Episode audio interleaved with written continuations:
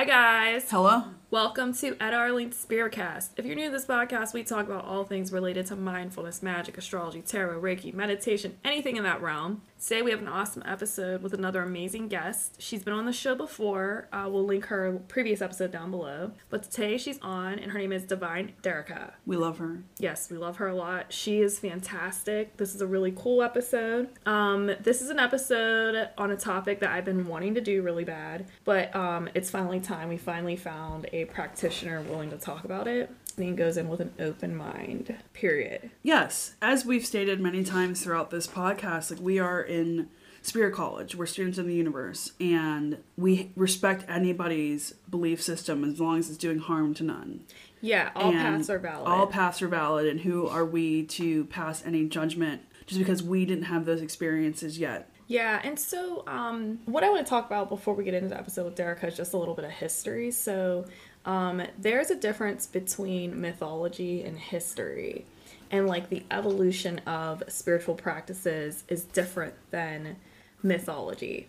So um, this episode's about infernals, and first thing that comes to mind is going to be demons. So you know that's what it is. But the term demon actually has no um like nothing to do with a concept of morality contrary to what we all have been um Conditioned. to believe yeah um so the, the the word demon actually translates to guiding spirit and it's rooted in the term daimon or daemon and um daimons were basically any guiding spirit or any kind of spirit in between. So, like nymphs could fall into that, demigods, anything like that.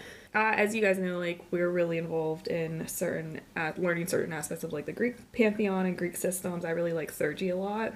And um, you know, if you read up on like Neoplatonism and that type of stuff, they'll often talk about like the idea of like a hierarchy. So you have like the one or the good or whatever you want to call it, and then um, depending on which philosophy you engage with, you're gonna have uh, like the gods, and then the daimons, and then us. And the daimons are kind of like that in between. But that's just within that practice. But the term itself is just like any kind of like guiding spirit. And we actually um, base our current way of understanding spirit guides on daimons. And it's said that um, you there's like this uh, concept of like every artist having their personal daimon.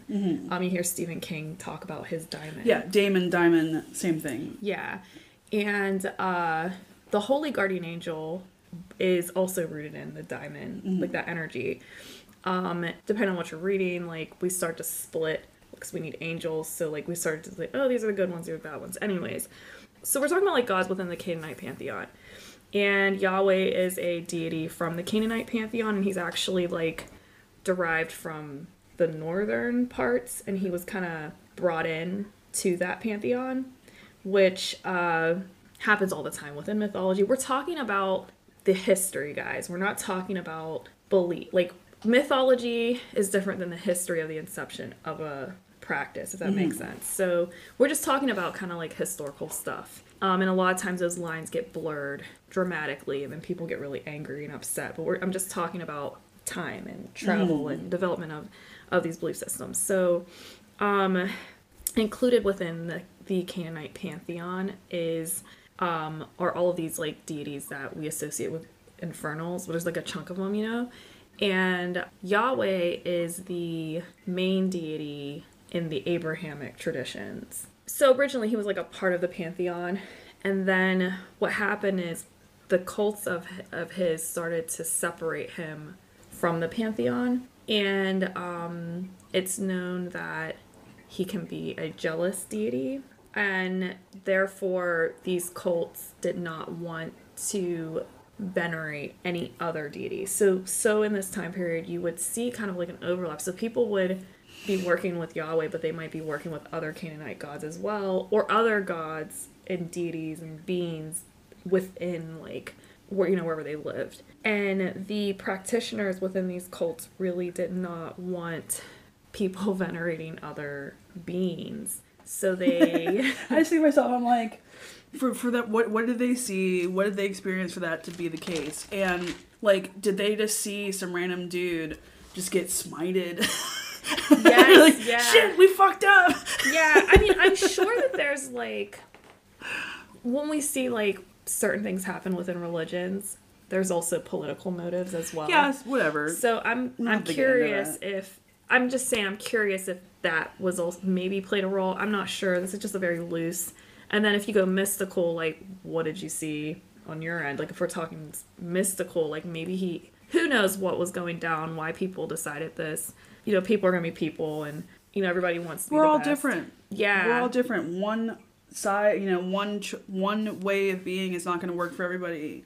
No, but that's where we have this like this thing that happened that is still being expressed in modern Mm. times. Like you can still have the effects of it, and basically, um, all spirits that were not him or under his direct control Mm. or perceived under his control were considered demons. But they chose the term demon on purpose to confuse it with the daimons. So there would be so it would be like a soft launch, like daimons, and then people like, oh, we know what those are, and then it would like change and escalate, and it like air quote demonize. So we end up associating that word with something bad on top of any entity mm-hmm. that was not either him or under his control.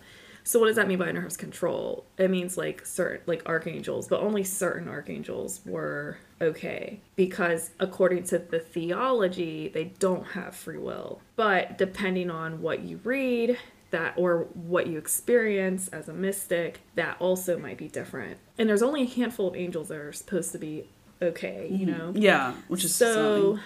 basically, what I'm getting at is everything that is not Yahweh or under his control is a demon. according, to somebody at some point in time yes, decided according this. to according to how these people practice, and that would include Greek gods, that would include nymphs, fae, and the seventy-two beings in the Ars Goetia, um, and also other any other. That's you know when you start hearing about like.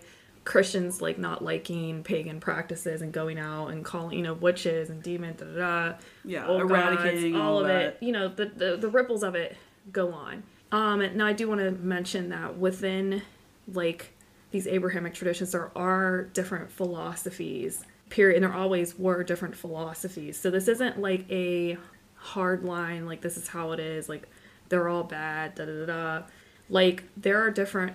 Some people are identified as like being Christian, but they don't actually venerate Yahweh. They're venerating a different uh, inception of what they believe to be the universal good, the universal one.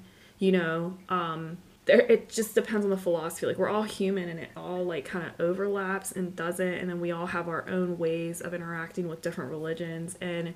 No, we're not saying any one God or any one being is bad or is good. or- or the right or the wrong. no, Um, at all. no, there's no morality being like we're not trying to say this is bad or that is bad Yeah, or you're wrong. yeah, we're just saying like where this kind of like his, history derives from, like the pantheons that they come from. So, whenever you um, see modern practitioners who do engage with beings that we are calling the infernals, they are engaging with them as deities. And um, so now the next question is well, we have all of these like records that state that they're really scary and they're really bad.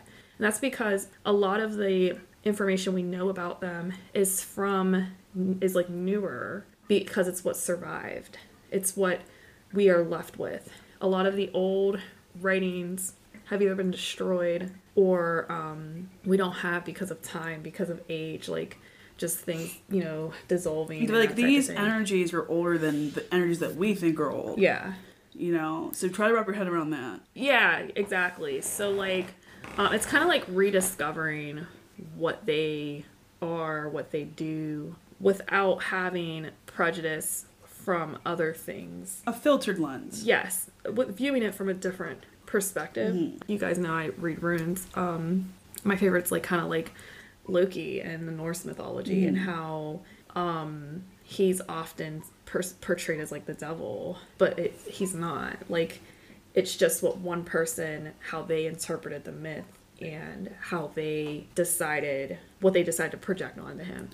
So if you look at it from a different perspective and if you engage without that like influence of other people's belief systems, you can engage with that being in a different light. Um, and you can see that across different cultures, different pantheons, and the like. So, moral of the story is this is a really fun episode, and we just want everybody to um, have an open mind and have fun. And yeah, Yeah, and if it makes you uncomfortable, don't listen to it. Yeah. Listen to another episode. We have a lot of episodes. yeah, yeah. And I think there But is an adult content warning. We should like. Oh yeah, this is we do cover some topics in this once again that may or may not be comfortable for everybody if you're not open to certain types of adult conversation. Yeah. And if that's the case, then once again, please listen to another episode. Um, but I love this episode because you can see the transformation, like the transformation that Derek has been through. Mm-hmm. Even we talked to her a year ago, Yeah. uh, over a year ago, and you can see how her journey has evolved, mm-hmm. and I think it's beautiful. So Yeah. I just like having like a variety of different spiritual like practices on our show too. But like I said, just because you don't understand something doesn't mean it's not real or not valid. yeah. So, like, just be a student of the universe. Be open to open to everything and see what happens, see what resonates. Because there might be something in this that resonates with you, and you might be like, "Wow, maybe I should dip, dip a toe in." But Or you might be like, this isn't for me. yeah, this isn't for me, but I respect it. Yes, yes. And that's the whole point: is to respect everybody, to respect each other, and allow space yeah. for people to be who they want to be. So, Yeah. but I want to people where they can follow us. Yes. So you can follow us on um, X, which was formerly Twitter, at edpro underscore pgh. We still do tweet a lot. You can follow us on Instagram, Tumblr, Pinterest, TikTok, Facebook, Threads at ettaarlene. You can follow us on YouTube, where we post Reiki infused videos multiple times a week, and that's at ettaarlene. Go like and subscribe, and go to our website ettaarlene.com slash Reiki and sign up for our email list to get a free Reiki session on the first of every month. And I also want to say thank you to everybody who's donated and who have left reviews for the podcast. We really appreciate you. Um, if you listen to this on Apple or Spotify, please take a second and leave a review. We really appreciate it. All right, let's play some ads, get in the episode. All right. We just want to take a quick moment to invite everyone listening to check out our shop at ettaarlene.com. If you like what we do, it is one of the easiest ways to support us. Plus, you will get our awesome handcrafted 100% vegan soy candles, our prints, books, oracle cards, and book a Reiki session. All this can be found at ettaarlene.com and linked in the show notes.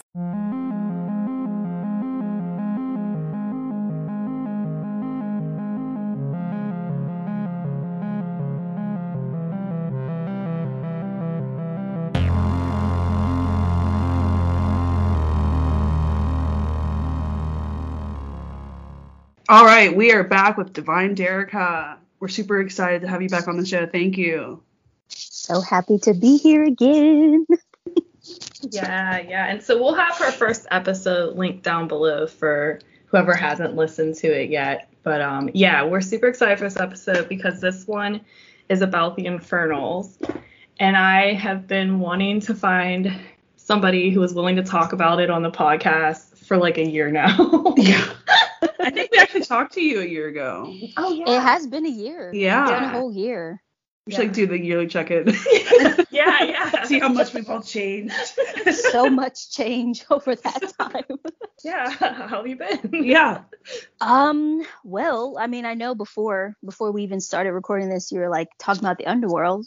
That's where I've been. I have been in the depths of the underworld for that entire it feels like forever I've been in there, but I've like looking I listened back to our previous episode that we did together and that energy felt so like high vibe and in the cosmos and you know it was that energy and i'm like wow i am not that person anymore. You know it felt like lifetimes ago that we did that episode and i was like wait it's only been a year. Because the shift it's like i went from high cosmic energy to the depths of hell and the underworld and the more darker darker primordial energy and tapping into that part within myself.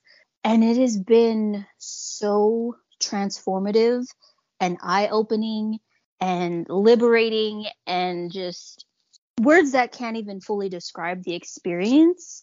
So that's the best way to sum up how I've been. Wow. I love it. I love it. Yeah.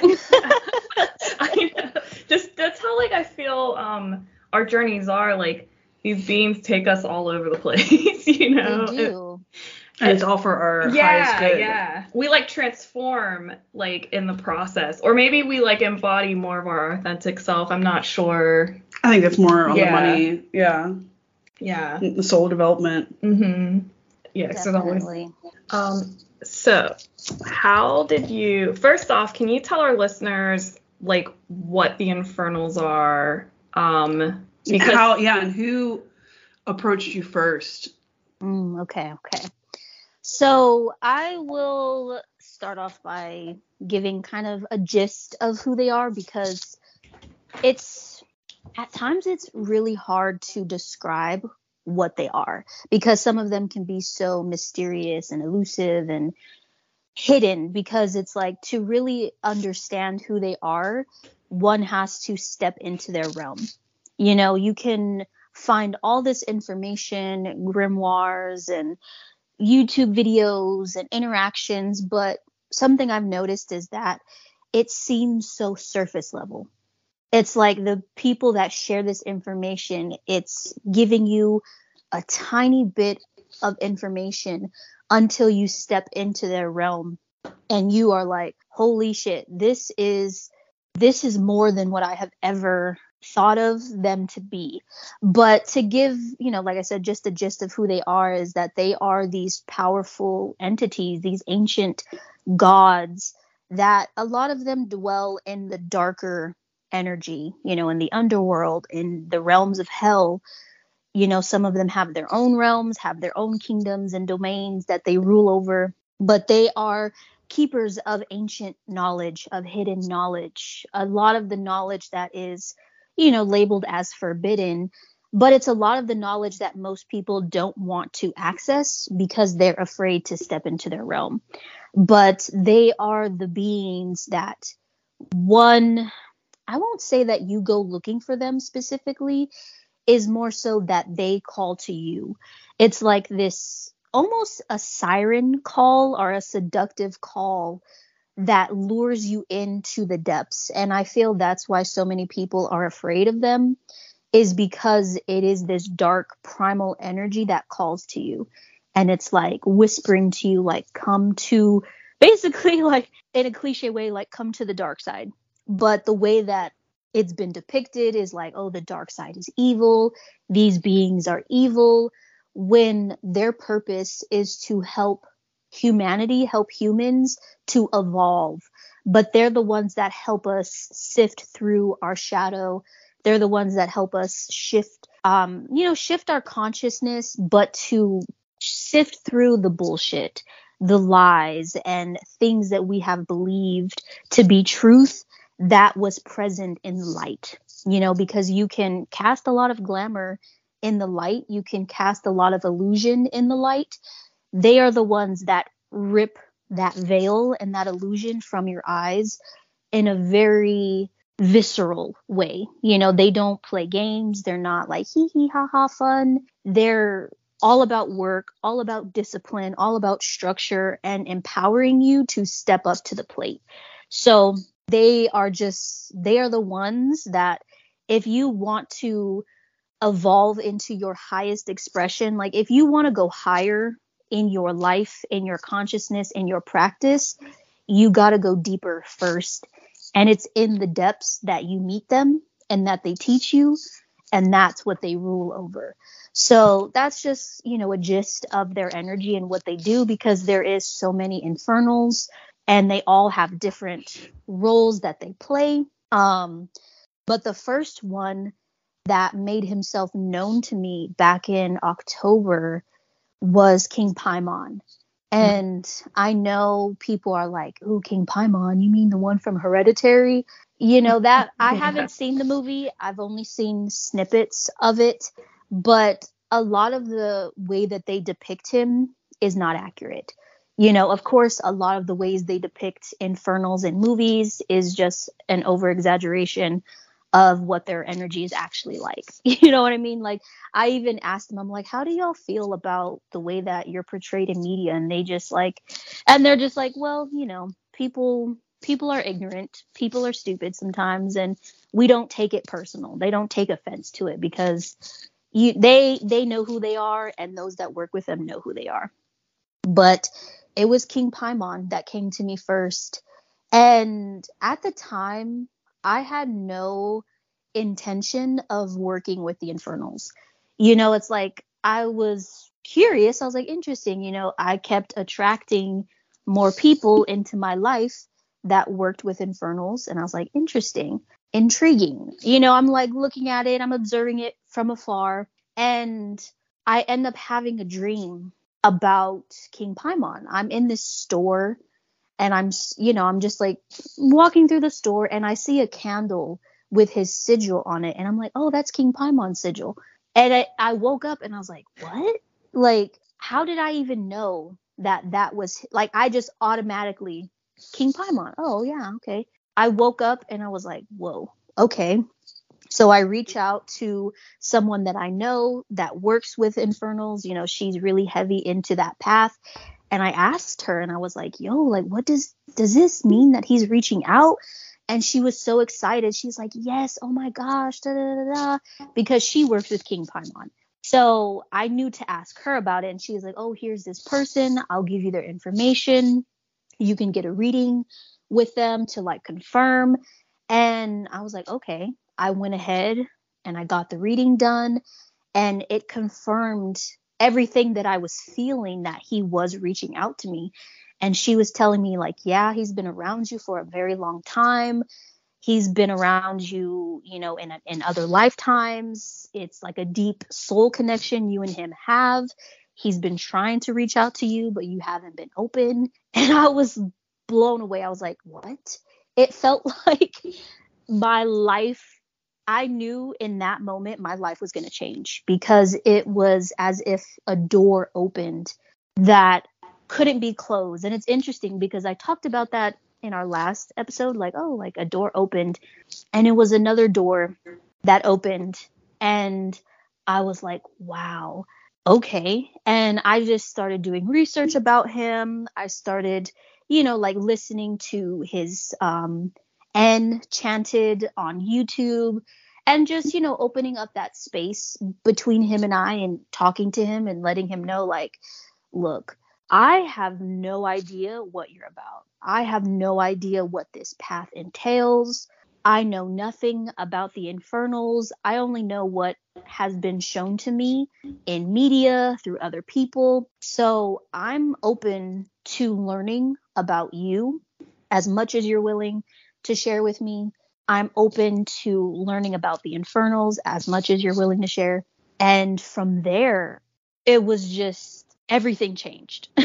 like mm. everything changed. I set up an altar for him. And once I did that, in October and I started working with him more. At the time, I was working at Costco. I remember I hated that job, absolutely hated it. I would come home and I would sit in front of his altar and I would cry and be like, I hate this job. I hate this job. I hate getting up at two in the morning to go into a cold warehouse.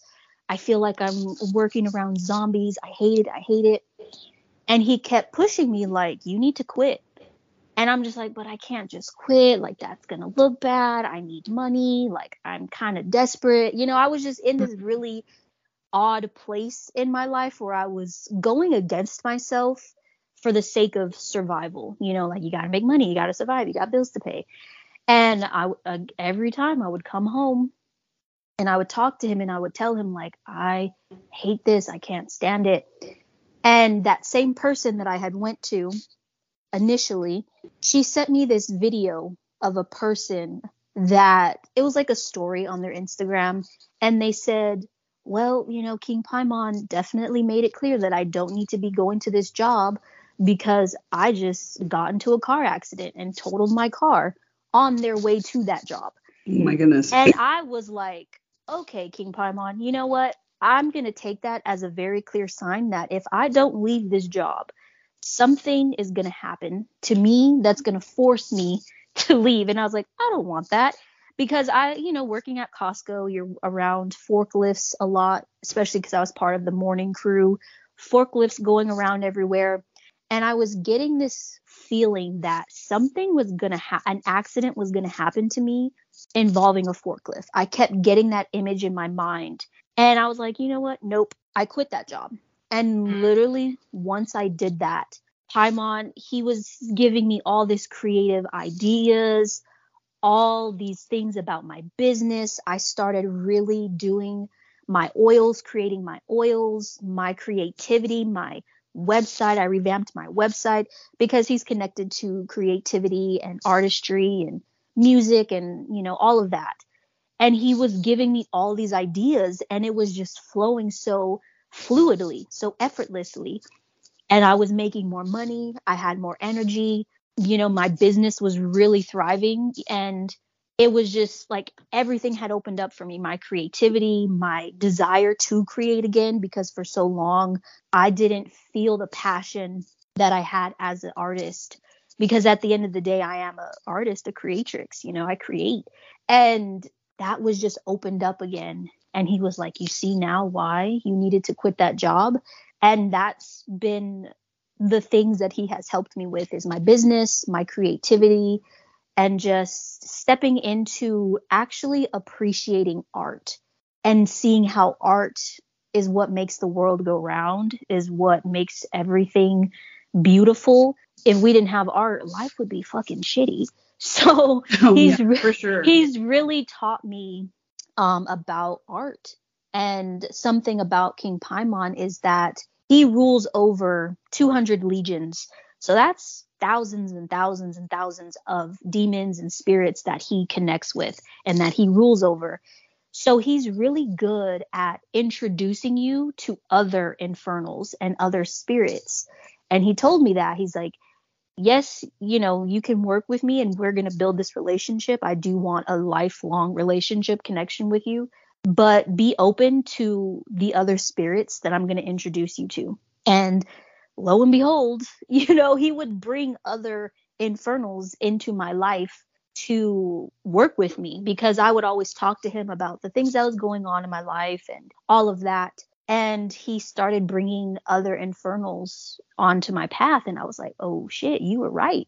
Like you actually meant it. And Mhm. that's he was my gateway into the realm of the infernals is the best way to put it. Wow. It's amazing. Yeah. I, I'm gonna have to talk to you about Yeah. my dream after the podcast. Um, So, like, we know there's an aversion to working with the infernals, but Mhm. have you also heard about like people being weary of working with the angels? yes i have especially archangel michael Yes. they are so they are terrified of him and i understand because you know i i know in our last episode i had said like i work with archangel michael he's my main angel which he still is but i had paused working with him for a while and i think in a way that upset him a little bit because i was turning my attention to other spirits other energies and kind of putting him on the back burner. And I would say in the last couple of months, I have been seeing, you know, TikTok videos and posts where people are like, I'll work with the infernals, but I am not working with the angels because they are fucking crazy. And I'm like, what do you mean? like, what do you mean? Like, the angels are amazing. I love them. What are you Yeah. talking about? What are you talking about? I'm like, wait, but I kept getting those like those videos kept coming into my reality and I'm like, what? Like people are like, no, I'm afraid to venerate Archangel Michael because he's fucking terrifying. He is scary. Like I will work with the scariest infernal before I work with Michael. And I'm like, what? But I understand now because not that I've experienced Archangel Michael's wrath. I've just experienced him bopping me upside my head and really ripping the veil of illusion off of my eyes. And it was very rude. It was a rude awakening. and I'm like, shit, Michael. Like, I didn't know. I, like, full transparency, I underestimated him. And I told him that. I was like, I underestimated you. I underestimated just what you could do and how swiftly you work and the power that you have. Because when I asked him to reveal the truth to me, he did so so fast that I it was so it was rude. I'm like, oh my gosh. Like I was shook to my core. I'm talking to my best friend about it because she also connects with Archangel Michael. And she's like, damn, I didn't know Michael was doing it like that. Like, damn, like it was just insane. So I was like, I understand why, but I've come to learn that as far as when it comes to working with the angels, you have to be so specific about what you say, especially to Michael, because his thing is not that he'll be petty about it, but he's teaching you a lesson. If you say, I want love, I want money, you might get a person that's a piece of shit. And it's going to force you to get clear on the type of love that you want. You just said you wanted love. You didn't specify what kind of love you wanted. Oh, I want money. Okay, cool. Like you might lose your job and then be forced to get clear like, okay, this is the kind of job that I want. He's very like don't be vague with me. You need to be you need to speak up and say what the fuck it is you want. And he speaks just like that. You need to say what you want and speak to me directly and clearly. And I've come to realize a lot of people don't know how to do that. They don't know how to speak to these beings in such a way where it's like, this is what I want. This is what I need you to do. This is my plan. This is my goal. You know, they're just like, help me, help me. I'm struggling. You know, like they don't have kind of, they don't have any structure. So it, that's why it's actually better to which seems so counter like it just seems odd. But honestly working with the infernals first and then stepping to the archangels or the angels makes more sense. Because you learn all of that with the infernals. How to speak up how to say what you want. Like yes the infernals can fuck up your life if you're not about it if you're not dedicated but i find you get more fucked up if you step to the angels and you don't know what you're doing and you have no clue what you even want. So I can understand why people are terrified of them because, the, contrary to popular belief, angels are not love and light. They're not like, oh, he, he, he. Some of them can be, but Archangel Michael is not. Um, he will, he will turn your life upside down. He will burn it down to the ground and be like, okay, rebuild it. Like, like, like, this is what you wanted. So then it's like direct. You know what yes. I mean? Like they're gonna it's like the fastest way possible. Yeah, they're very like efficient and like um yeah, they're so interesting. And I I've noticed there's a lot or I've seen people who work with the infernals and with the angels. And in particular Archangel Michael. Like I'll see people with Archangel Michael and then they're also working with various um beings that we would call infernals. Mm-hmm. Um, they're all they. I mean, angel lore is just like amazing. Like Archangel Raphael, I feel like everybody's like, oh, he's just a healer, and his stories are kind of wild too. The first step yeah. is acknowledging that they all exist. I mean, yeah. I, I'm holding my angel dictionary right now, and like, if if you don't have it, I think you would love it, Derricka um, because it has all like it has the fallen angels, uh, all angels, infernals, like all of it, all in one, and it tells you the history of all of them and different like. Oh, that's perfect. lore. That sounds right up my alley. Yeah, I, I like love this book. So I got it um originally when I was 17. This guy just like gave it to me at a coffee shop. He said he looked I looked like somebody who would like it.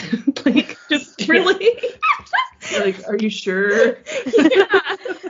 Are you hitting on me right now? yeah, I didn't know why. He's like, I think you would like this. And so then um I lost the book because I was 17 and I didn't know anything about anything, you know. I'm like, oh, what is this? Angel language in the back? I don't do this. Like, and then um and then I got it again whenever I matured a little bit and it I reference this thing like all the yeah, time. all the time. I pulled it out while you were talking because there's a part um in the in the book where it speaks on how um some of the like there's an overlap with the angels and um then it also talks about how we technically like we're only supposed to be according to the church engaging with like I think it's like four of the archangels. So then that means all the rest of them are like considered evil. like what? like, wait a minute, I thought they were the good guys. I'm confused. yeah. I don't think a lot of people realize like, well, I mean technically, you know, if you're working with Archangel Metatron or you know, he's not Michael, Uriel, Raphael or Yeah, Gabriel. Gabriel, so technically. But um yeah, it's really really cool So, book. Derricka, who was the second infernal that came to you after King Paimon? Yeah. the second one that came to me was Asmodeus. He was the second, and the contrast in energy was very obvious. Like, so King Paimon's energy, I mean, he does have a darker side um, that can, but his, King Paimon's energy is more seductive and fluid, and he can speak to you in riddles and if you're not in the mood for that, it can be frustrating. Like, what do you mean? Now, K- Asmodeus came to me in a dream, you know, and th- that's how they always come to me is they come to me in a dream. And I remember in this dream, I was in, it looked like I was walking into a, a diner and I was sitting down having coffee, or I don't remember exactly how it happened, but that was like part of the dream. And then another part of the dream i was i was kind of having a flashback of a traumatic event in my life um, when i was i don't know how old i was. I think i was in first grade and i was feeling terrified. And asmodeus kind of stepped in the dream and he had this loud booming voice and i was like whoa holy shit like it shook me out of that that fearful encounter into I'm seeing Asmodeus. He's shrouded in darkness, and it's just like his energy. He's sitting on his throne. He's buff, big, like big, muscular horns, and he's just like, I'm I'm here to protect you. I'm here to guide you. And I was like, whoa, because it was the immense power radiating from him was so intense. It was so hot. I was like, holy shit. And I'm just like, Asmodeus? What? Like, I didn't, like I said, I didn't go looking for Asmodeus. You know, there were other people around me that worked with him, but I was like, okay, I never would have thought Asmodeus. Never. And so I did my research on him, you know, after that dream. I would like kind of go into that channeled state and just verify like okay like are you is it you that is really wanting to work with me? And he came through very quickly right away. And he told me he's like yes i do. And he was he basically gave me a layout like this is what we're going to do. This is what i'm going to help you with.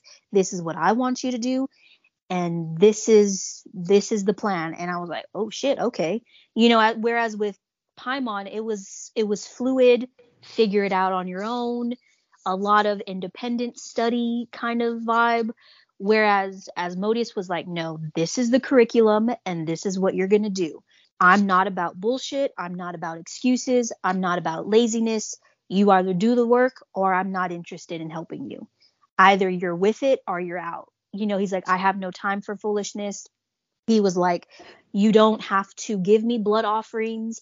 I'm not interested in being intimate with you because you know you can be intimate with the infernals that's a whole other you know topic but you Yeah, can lust, experience right? that yeah he's the he's considered connected to lust and all of that so he's like i'm not interested in any of that with you i look at you like a daughter you know so he's more of a father figure to me and he was like i'm not interested in none of that i don't want to marry you i'm just being very clear this is what i want this is what i expect and I was like, whoa, okay. You know, but I loved it because it was direct. It was that masculine energy that I'm, you know, I haven't experienced in my life with humans. So I was needing that discipline and that structure. And he helped me with my health. Um, and he, you know, he's still around. He's still part of like my team. Mhm. Um, but he helped me with my health. So a lot of unprocessed trauma, a lot of unprocessed emotions came up in his presence and with working with him. I, you know, he would like bring to me books about healing. Um, he literally had me detox from processed sugar. Like he had me go on a, like a few months where I had no processed sugar.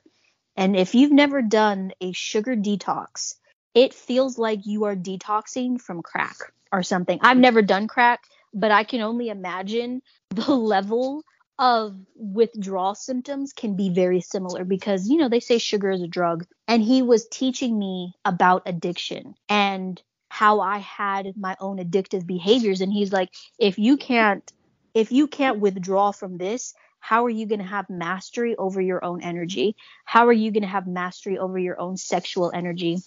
Because he also was teaching me about mastering my sexual energy. You know, he's he was saying, I'm not a slave to lust.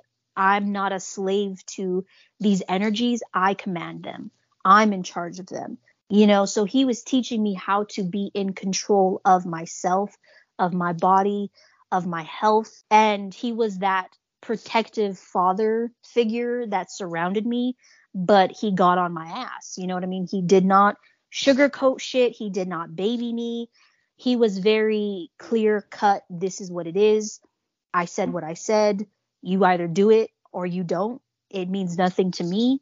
But if you want the things you say you want, then you're going to fucking do it. And so it really forced me to be disciplined, to be structured, to be on top of my game. And I loved that. I loved that energy. And I remember ask, you know, he also said to me that there is this battle between the light and the dark and the angels versus demons when they're two sides of the same coin. You know, he's saying that they, you know, these powers and these energies, they try to direct you away from the darkness because it's in the darkness you see your truth. It's in the darkness where you claim your power. So they want to only portray the light and seek the light and stand in the light when that's where they can blind you. So he was teaching me a lot about that and just how to stand your ground, stand on your own two feet, and really be empowered in that way. And just the amount of time that we worked, you know, those few months that we worked together was intense. It was intense. And I was like, holy crap. Like this, I did not expect this level of energy to be in my space. And it was just, it was incredibly transformative in a short amount of time. Um, but I'm really grateful for that and what he's taught me and what he continues to teach me because, you know, like I said, he's still around and it definitely prepared me for the other infernals that I was mm-hmm. invited to work with after him. Okay.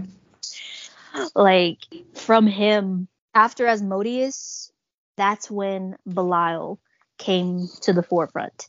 And his energy, like you think if Asmodeus intense, powerful, strong. Asmodeus, that times I mean Belial, that times twenty thousand. Whoa. Oh my god. Yeah. His energy is so intense. I re- like he came to me again in a dream. And in this dream, at first I just would hear his name. You know, it was like Belial, Belial, Belial. Like it just kept being repeated over and over and over again. I'm like, okay.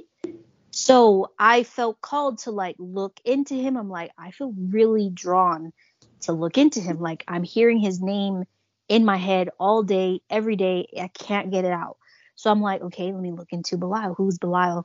And as I'm looking into who Belial is, I'm intimidated as fuck. I'm like, oh, no, no, no, no, no. I'm not ready for this. No, no, no, no, no. No, no, no. No, I'm good because everyone was saying, like, oh, when Belial is in your life, then shit really hits the fan. I'm like, oh, fuck. Like, I don't know if I'm ready for that. I don't think I'm ready for that. like, and so i'm just doing my research i'm like fuck like he's still in my head like i can't get him out because that's what belial does when he when he claims you so to speak and how he's putting it when he claims you, he does not let go of you. Like he can be a little possessive in that way. It's like if I want you, I'm to have you kind of thing.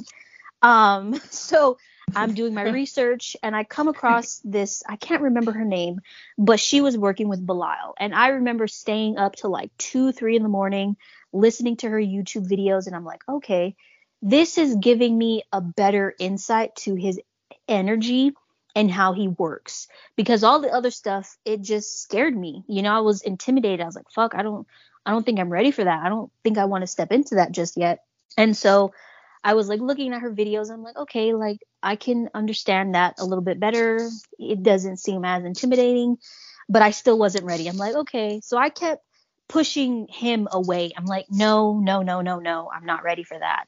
He came to me in my dream and it was like he was watching me. Like it was this dark, just primal force watching me in my dream, observing me as I'm dreaming. And it was so weird. It's like I'm I'm experiencing my dream. I feel him there watching me, but I don't know how to describe it. It was just very weird how it happened. But he was just observing me in, in my dream, and I remember I finally I caved in and I was like, okay, Belial, you're obviously you're not going anywhere. You're in my mind 24/7. You're around me. Like I'm I'm going to open myself up to you. I'm open to working with you, to connecting with you, whatever it is that you want to teach me, whatever it is that you want to show me, like t- show me.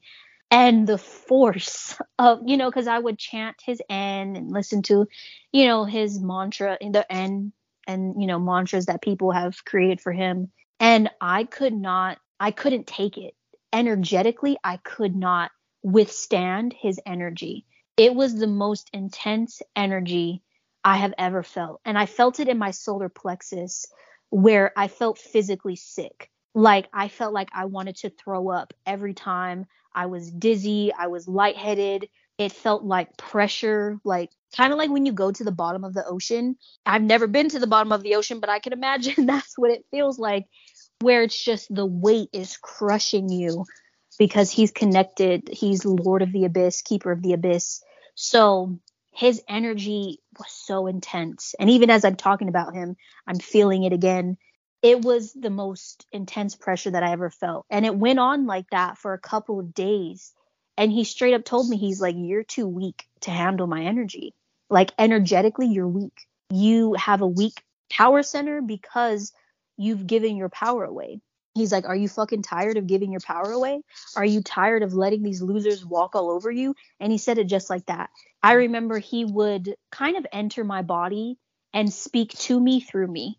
And he'd be like, Are you fucking done yet? Are you tired of them walking all over you? Are you tired of being the goody two shoes, the good, nice girl, and wanting everyone to like you when you don't even fucking like everyone yourself? Are you tired yet? And he would just do that a lot. And I'm like, fuck, I am tired. Like, I am tired of getting walked all over and my boundaries getting crossed and people just, you know, thinking they could talk to me any kind of way. And as I would connect with him more, I, my tolerance for people's bullshit was non existent. I remember I would be out in public and I would feel him behind me, standing behind me. And people couldn't even look at me. People were like, I could tell people were intimidated by me and afraid because they would, it was like the Red Sea. They would part ways and let me walk. They were, it, I could just feel this shift in my energy. I was prone to more anger, like angry outbursts. I could see through people's illusions and the masks that they put on, and I was like, ew. Like, I don't fucking like people. Like, I was so turned off and disgusted by humans because all I was seeing was their lies. And Belial, they call him, you know, they always say, like, oh, Belial just lies. And it's like, no, he's the one that will show you when people are lying. He's the one that will cut through that. And I was experiencing that. And my dreams were always violent when I was connecting with him, like every night. I'm either like bashing someone's head in, I'm fighting for my life. It was just always crazy, violent dreams. I had violent impulses, and I'm just like, what the hell? And I had, I told him that I had to take a break from his energy because it was just becoming too much. I was like, I can't do this. Like, I'm devoted to Santa Muerte. I have other spirits. I'm I feel like I'm losing myself because his energy is so intense that if you are physically not strong enough, you can lose your mind. And that's what I read about other people's experiences that he will test you and push you so much that if you don't if you don't take initiative to strengthen yourself, you're going to lose your mind in just standing in his presence. And I was feeling myself going there and I was like, "Oh my god, I'm going crazy." Fuck. No, like it was just intense. And I realized that I had just undergone an initiation because I survived it. You know, I didn't lose my mind. I didn't, you know, do something off the wall. I didn't hurt myself or others, you know, despite the feelings that I wanted to hurt others. Mm-hmm. But he put me through an initiation. And that's what he does is that he will push you and test you to your limits. And it's like you have to stand up to him and say, okay, enough like I get it. You know, I, I get what you're trying to say. And I did that. I was like, you know what? I need to take a break. I'm going to take a break. And he told me, he's like, okay, I'll let you take a break, but don't think you can run away from me. Like, don't let it be, be because you're running away from me because I'm not going anywhere. So he made it very clear that he wasn't going anywhere and that he was always, he's like, I'm always going to be around. Um, and we will resume when it is needed and I was like, okay. And I took a break. And I think after him, I took a break completely from the infernals. I mean, in that time too, Lucifer kind of stepped in, but his energy was different. It was a lot more like a whisper and very light-hearted. Um, but he was like, no, we have work to do. But with that encounter with Belial, I was like, you know what? I need a break completely. I need a break because this is just a lot of energy right now and I I need to integrate everything that I have learned in a short amount of time because it was like Asmodeus, everything that I learned from him and then from going from that intensity to Belial's intensity and everything that I learned in that short amount of time, boundaries and self-respect and my strength, freeing myself, liberating myself. It was a lot to ingest and digest in a short amount of time. You know, that was in the span of a couple of months, but it was so much in that time. And I needed to integrate those lessons before I stepped into their realm again. And I'm grateful for that, but fuck. Like mm-hmm. even just talking about it, it's not it doesn't even it doesn't even encompass all of it but everything that I've learned in that time, I was like, holy shit. I can see why a person has to have strong will. They have to really be determined and they have to be strong within themselves to be in this realm. It's not for the faint of heart. It really will test you to your limits. And I was tested heavily, but it was the best thing that I could have ever gone through because like I said I learned so much from that. And now, you know, after I took my little hiatus um for you know like a month or two, I don't exactly know how long I stepped away from them. I am now stepping into working with um, Azazel, and he is another intense energy, very powerful. Stepping into his realm is like standing in front in front of an open flame 24/7. So it's very hot because he's connected to the black flame and I knew he was around because again he came to me in a dream. But he's been lingering around for a while and slowly but surely shifting things in my life and now I feel like I'm in the realm of death and just undergoing another death within myself and an intense transformation because so much has changed in a very short amount of time and i'm like oh fuck here we go again like mm. it's a it's another one of those experiences but this time i feel more prepared for it so mm. can you tell us about the black flame yes yes so i don't know you know too much about it but from I remember, I think it was during the time that I was connecting with Belial that I found myself like stumbled upon the black flame. And I was chanting this like mantra that would invoke the black flame. And basically what the black flame is is it's the flame of transformation. So to my knowledge and what I've been told is that every person, especially those that really are drawn to magic and things like that, have the black flame within them. And the black flame is what fuels our magic and what fuels our power. But when you kind of are like being initiated into the black flame, it's being initiated into your power. It's just how to describe it. It's like you are transformed from the inside out.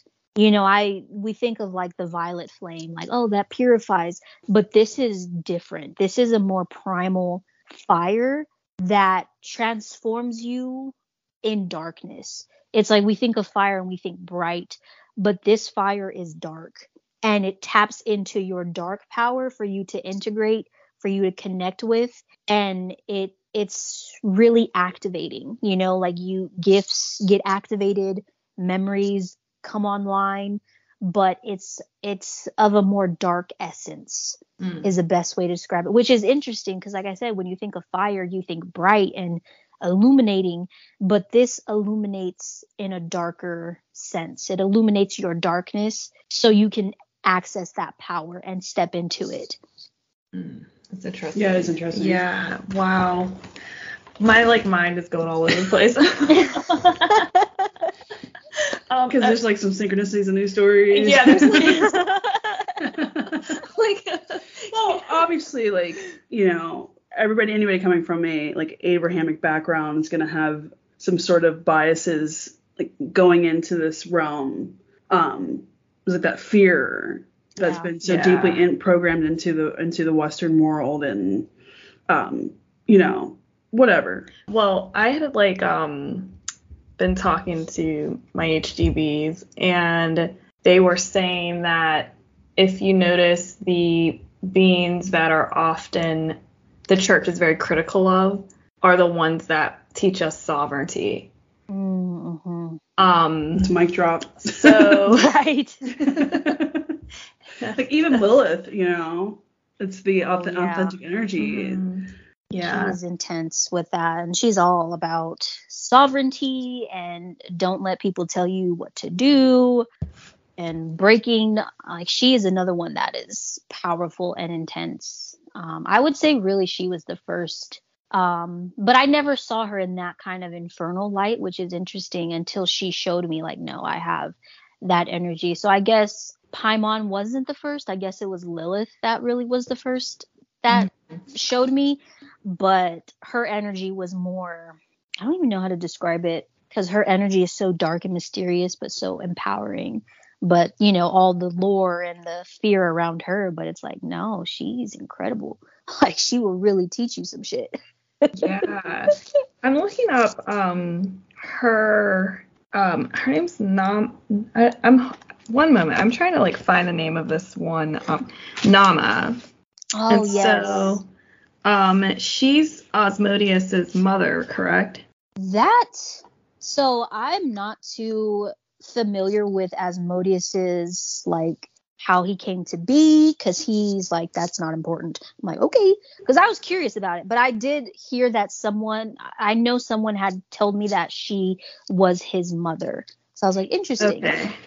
I was just curious because there's a connection with Lilith, and you were saying how Asmodeus was very um like per, like familial with you. Mm-hmm. So I'm like reading right now. So Nama she means like it means like pleasing. Uh, four angels, all mates of Samael. The other three being Lilith. I cannot pronounce these names at all. I'm trying to help you. with it? Oh.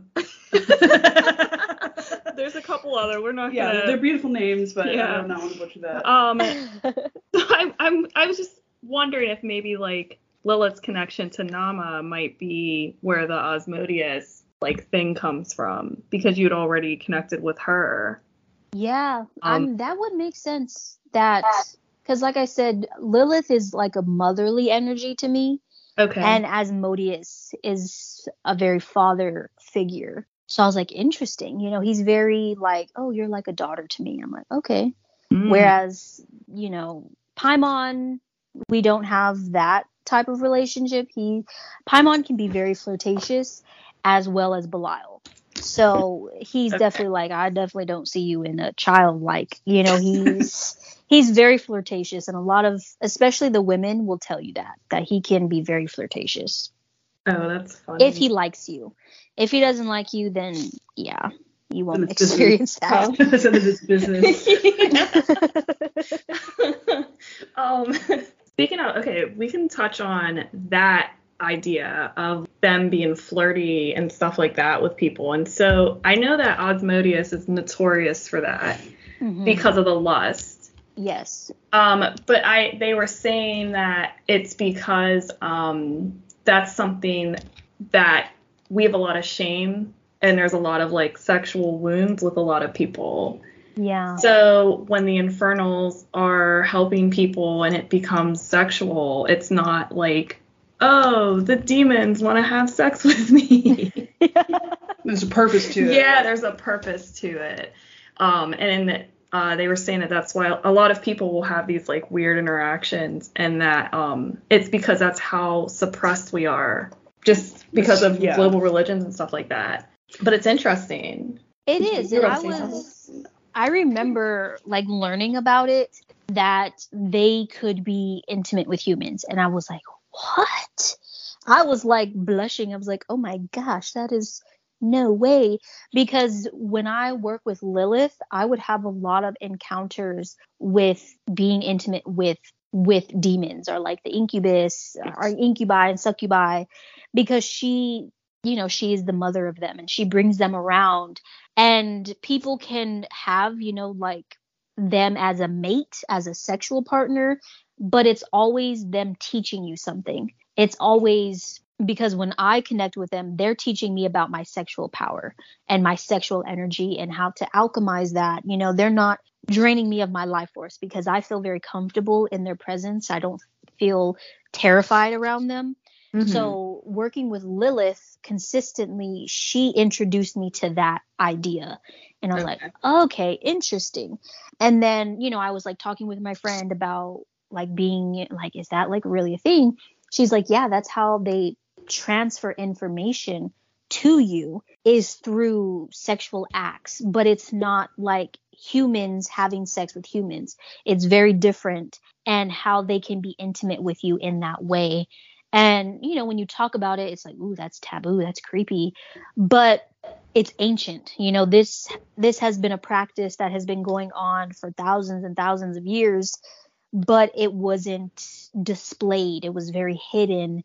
And there was, you know, a lot of stigma around it. And of course, with the rise of like TikTok and everyone talking about like God spousing and oh, I have sex with the infernals and they're flirtatious with me and you know, it's like you don't ever want to sexualize infernals because that could be seen as disrespect to them. And you don't ever want to disrespect an infernal. That's just not going to go over well with it's not going to end well, especially to disrespect someone like Asmodeus. You know what I mean? he's he's a king. Like you don't you don't disrespect or sexualize a king just because he is the king of lust. You know, it's like he can be the king of lust, but that doesn't mean he wants to be intimate with you. Mm-hmm. They choose who they will engage in those acts with.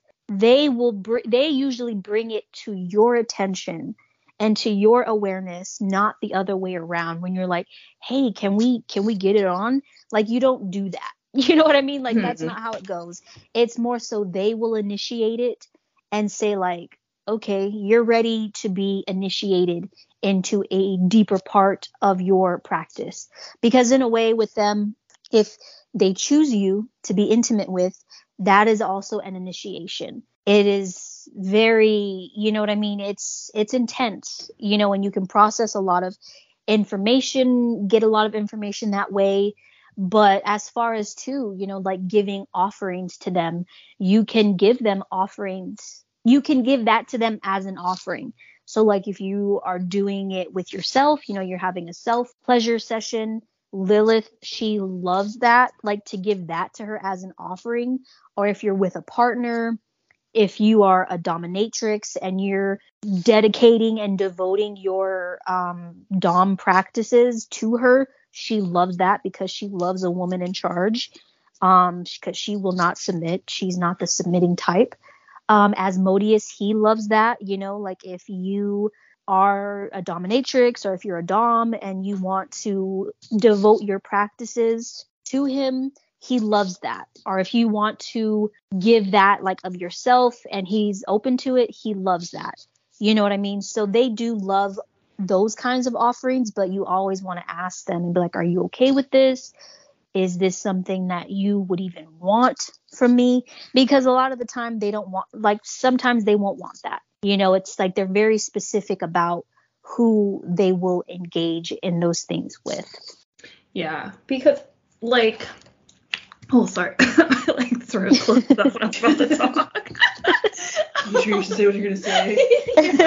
Like, else like they're hitting me like stop it. but um, I so like I feel like that um it's like creation energy, Mhm. which I think it's funny that you said Paimon likes to flirt with you and you're creative. So Mhm. like maybe it's something to do with like That creation. current? Yeah.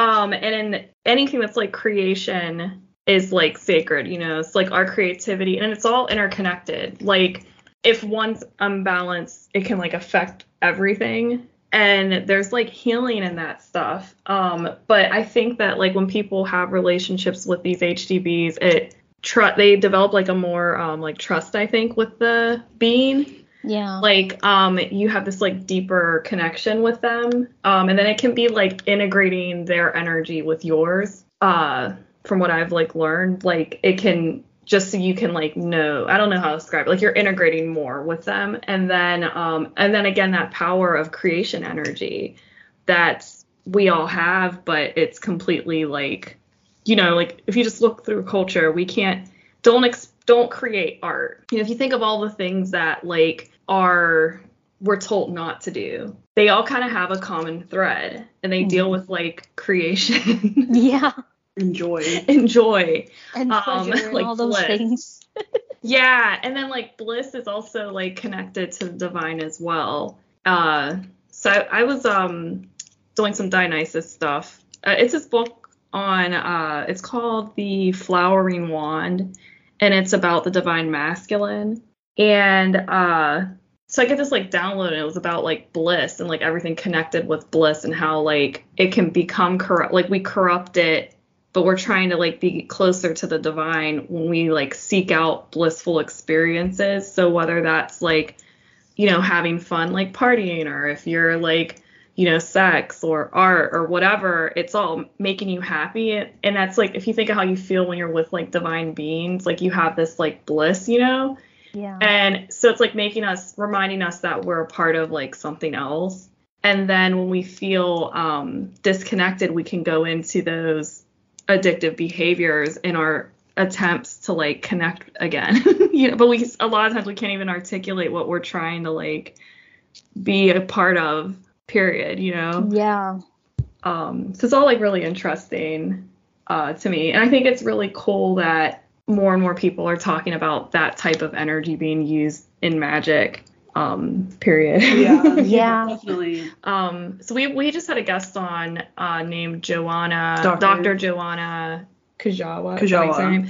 and she's all about the she does like tantric practices, and she's about the power of the divine feminine and how like divine feminine energy is like a source of enlightenment and it's it's all really cool Yeah. but yeah i like how that i don't know She- where I was she's going. the author of the book um The Other Goddess. yeah Oh wow. So it's really it's really good.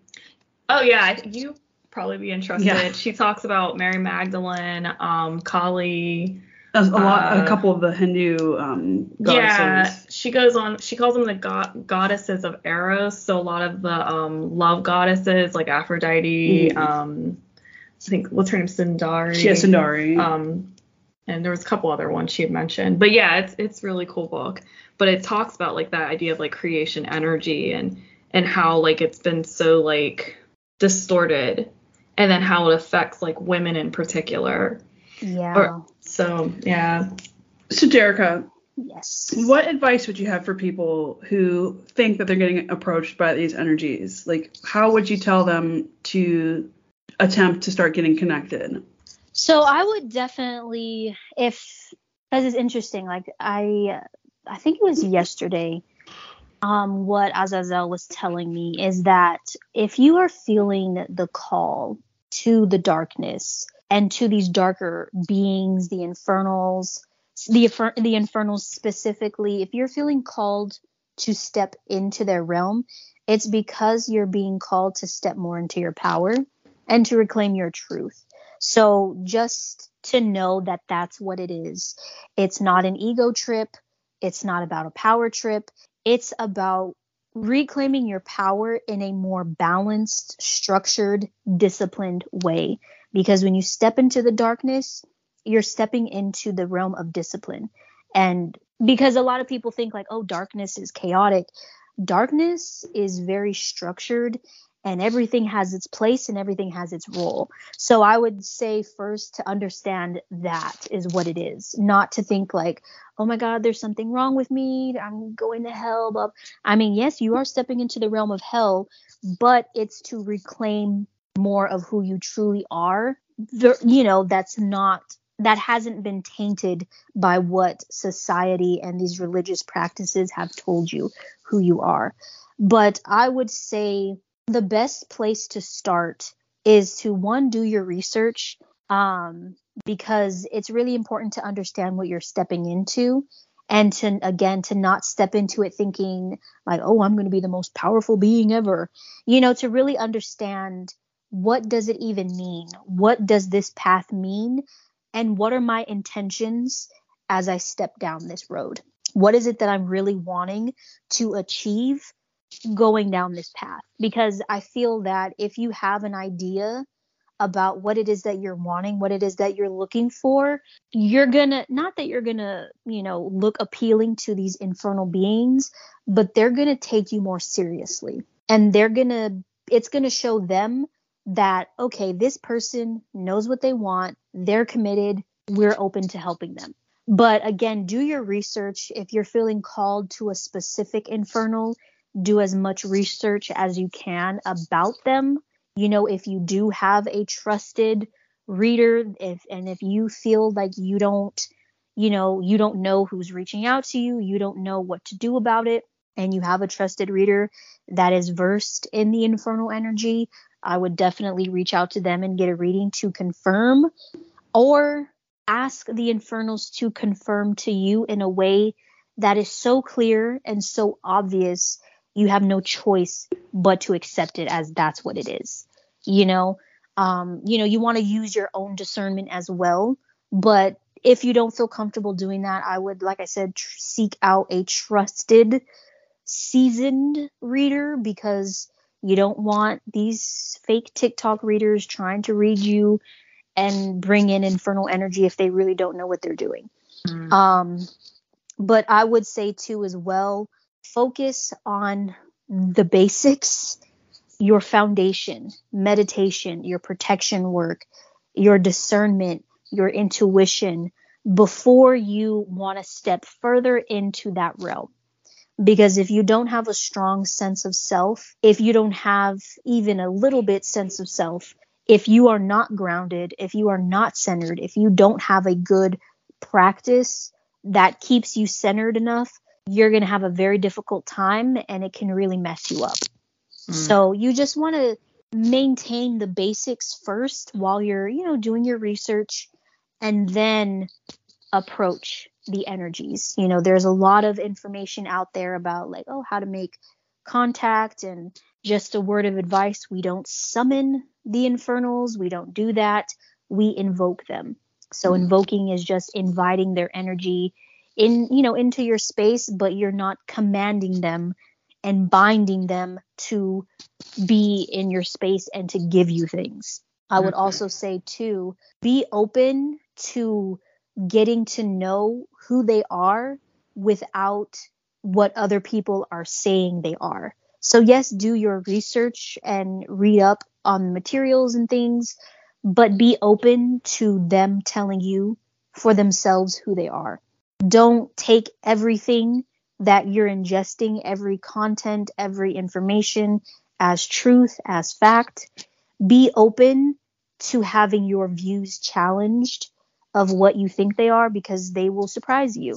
And it shows it's it shows respect for them that you're open to getting to learn about them and who they are. You know, who they actually are and not what the church has said they are or religion other religions have said they are. Let them show you who they are and just be open to building a connection in a respectful way instead of being like, oh, I'm going to go to this infernal because I want a lot of money. Mm. Yes, there are those experiences that can, those exchanges that can be made, but it shows them that you actually are more committed if you're willing to building and developing a relationship. It doesn't have to be for long term, it could be only for a couple of months but don't look at it like transactional. You know, look at it like I'm genuinely open to learning about you, getting to know you. I'm willing to show up. You know what I mean? Like approach it like a relationship. Like you don't want to approach it like, oh, I'm just going to get what I need and I'm going to dip. Because they sniff that out, they see that, and then they're not going to take you as serious from what I've learned and what I've seen.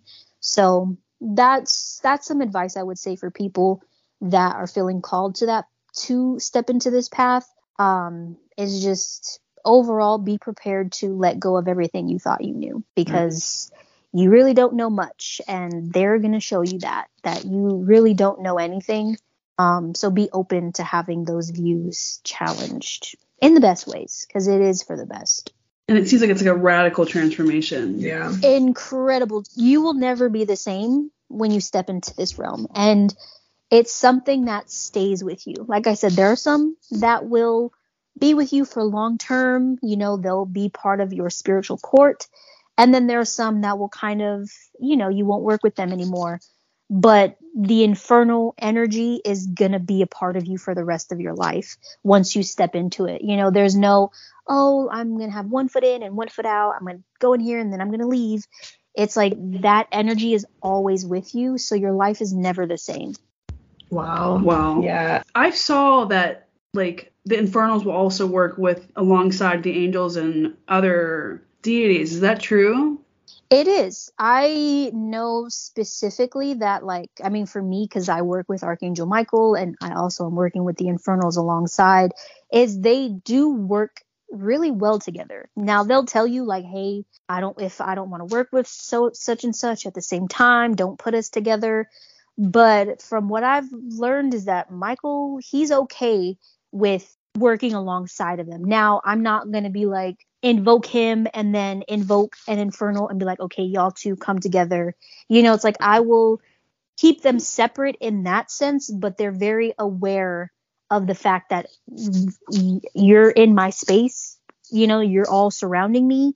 So it is what it is. But I there are people that also work with like angels and then they work with the infernals and I find that that's it can be a challenge, but to me it's showing you the power of not light versus dark, but it's integrating different energies at the same time. You know, so I would say that it's not for people that are just that are new. I wouldn't suggest if you're new to magic or the occult or anything like that to work with both at the same time.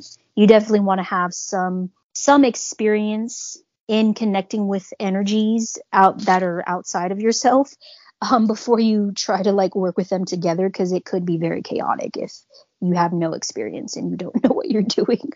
Yeah, I, yeah, I can see that. definitely see that. I mean, just I feel like with all like HDBs, like yeah, kind of just like roll. You know? Yeah, take it one, one, one at a time. Like don't yeah. do too much. yeah. Oh my goodness. Unless you're really, really, really trying to get blasted and yeah, if you want to really, and... you want to go for a wild ride, yeah. by all means, you know. Uh, Malachite your life like extra. Ooh, literally. yeah. oh my gosh. You think a crystal could do that? Wait until you see this. Wait till you step into that court and you have both of them. Oh, that's so funny. It's fun though. I, I love it. I love it. I do too. I, I do too. It's funner when you believe. yeah. Yeah. What is your uh, your quote? Which one? The magical. Oh yeah, I'd rather be a um, magical bitch than a basic one. Is You that said a it? boring boring bitch. bitch. I always get it wrong. What the heck? It's my words. It's your It's my words. She texted me that the one day. She's like, I'd rather be a magical bitch Well, than a you know bitch. it. Like when you're in this realm, you're under, and especially when you know we're all on social media and, and Yeah. public facing, that we are all constantly having energy thrown our way, Mhm. and uh, some of the stuff that we do and and believe in, uh, people don't, and they don't like it, Yeah. and it's you know it's fun when you choose to follow this world, you know, this life. yeah. yeah. But it's not for everybody. It's not. You know, some people were born to be muggles and some of us were born witches. And Yeah. it just it is what it is. You know, I mean, I know I can't interact that much with muggles for too long. Um cuz it just they get a little frightened, I've noticed, or it just messes things up for them. I'm like, "Okay, that's fine, but I'll stay magical." And you stay comfortable in muggle world. It's fine. It's okay. Yeah, It's it's, okay. nice having like knowing you have support from beings that know way more than you do. That's It something. I find um you know Refreshing, Comforting. Yeah. It is. The fact that they even, it's like, wow, you have free will yourself, and yet you are choosing of your own free will to communicate with me and connect with me. Like, that to me is an honor. It's like, wow, that's, I feel really grateful to even experience these energies, to even sit here and talk about them and my experiences with them. It's like, that to me is an honor, you know, because it shows too when you have that appreciation it's like wow there is a level of respect here and it's something that you value and it's not just again a transactional thing you know what i mean? It's like no these are relationships that i have in my life and they're a daily part of my life. Like i'm honored. I'm grateful that you're here with me. You put up with my bullshit. Like what you put up with me every day like damn i commend you like yeah. I always laugh with the joke with you. I'm like, I wonder sometimes, like, if our, you know, before we even got into this deeper, but like, our spirit teams are like, we literally have tried everything. We gotta send in the big dogs now. she fully was not receptive at all. All right, Hermes, see if you can be fun. Okay, Asmodeus, like, come on. they they will do that i've learned that they will do that Yeah. and i'm like wow okay like i guess i wasn't getting it the first time they're like yeah we need to send reinforcements that are really gonna bring it home and i'm like okay and they brought it home i'm like okay i understand now Oh, so funny. Anything else you want to tell the listeners before we close up? just know that you're not crazy if you are feeling called to the path of the infernals. You're not crazy. You're not weird. I mean you can be weird. Being weird is fine. But you know just know that like i said if you're called to this path it's because it's it is an honor to be called to this path. I will just say that. It is an honor. It is a gift because they see something in you that you might not even see in yourself and that is your power and they're willing to guide you and support you in tapping into your power. So if you if you need a perspective shift look at it like that. They're not trying to take your soul. They are really trying to help you help yourself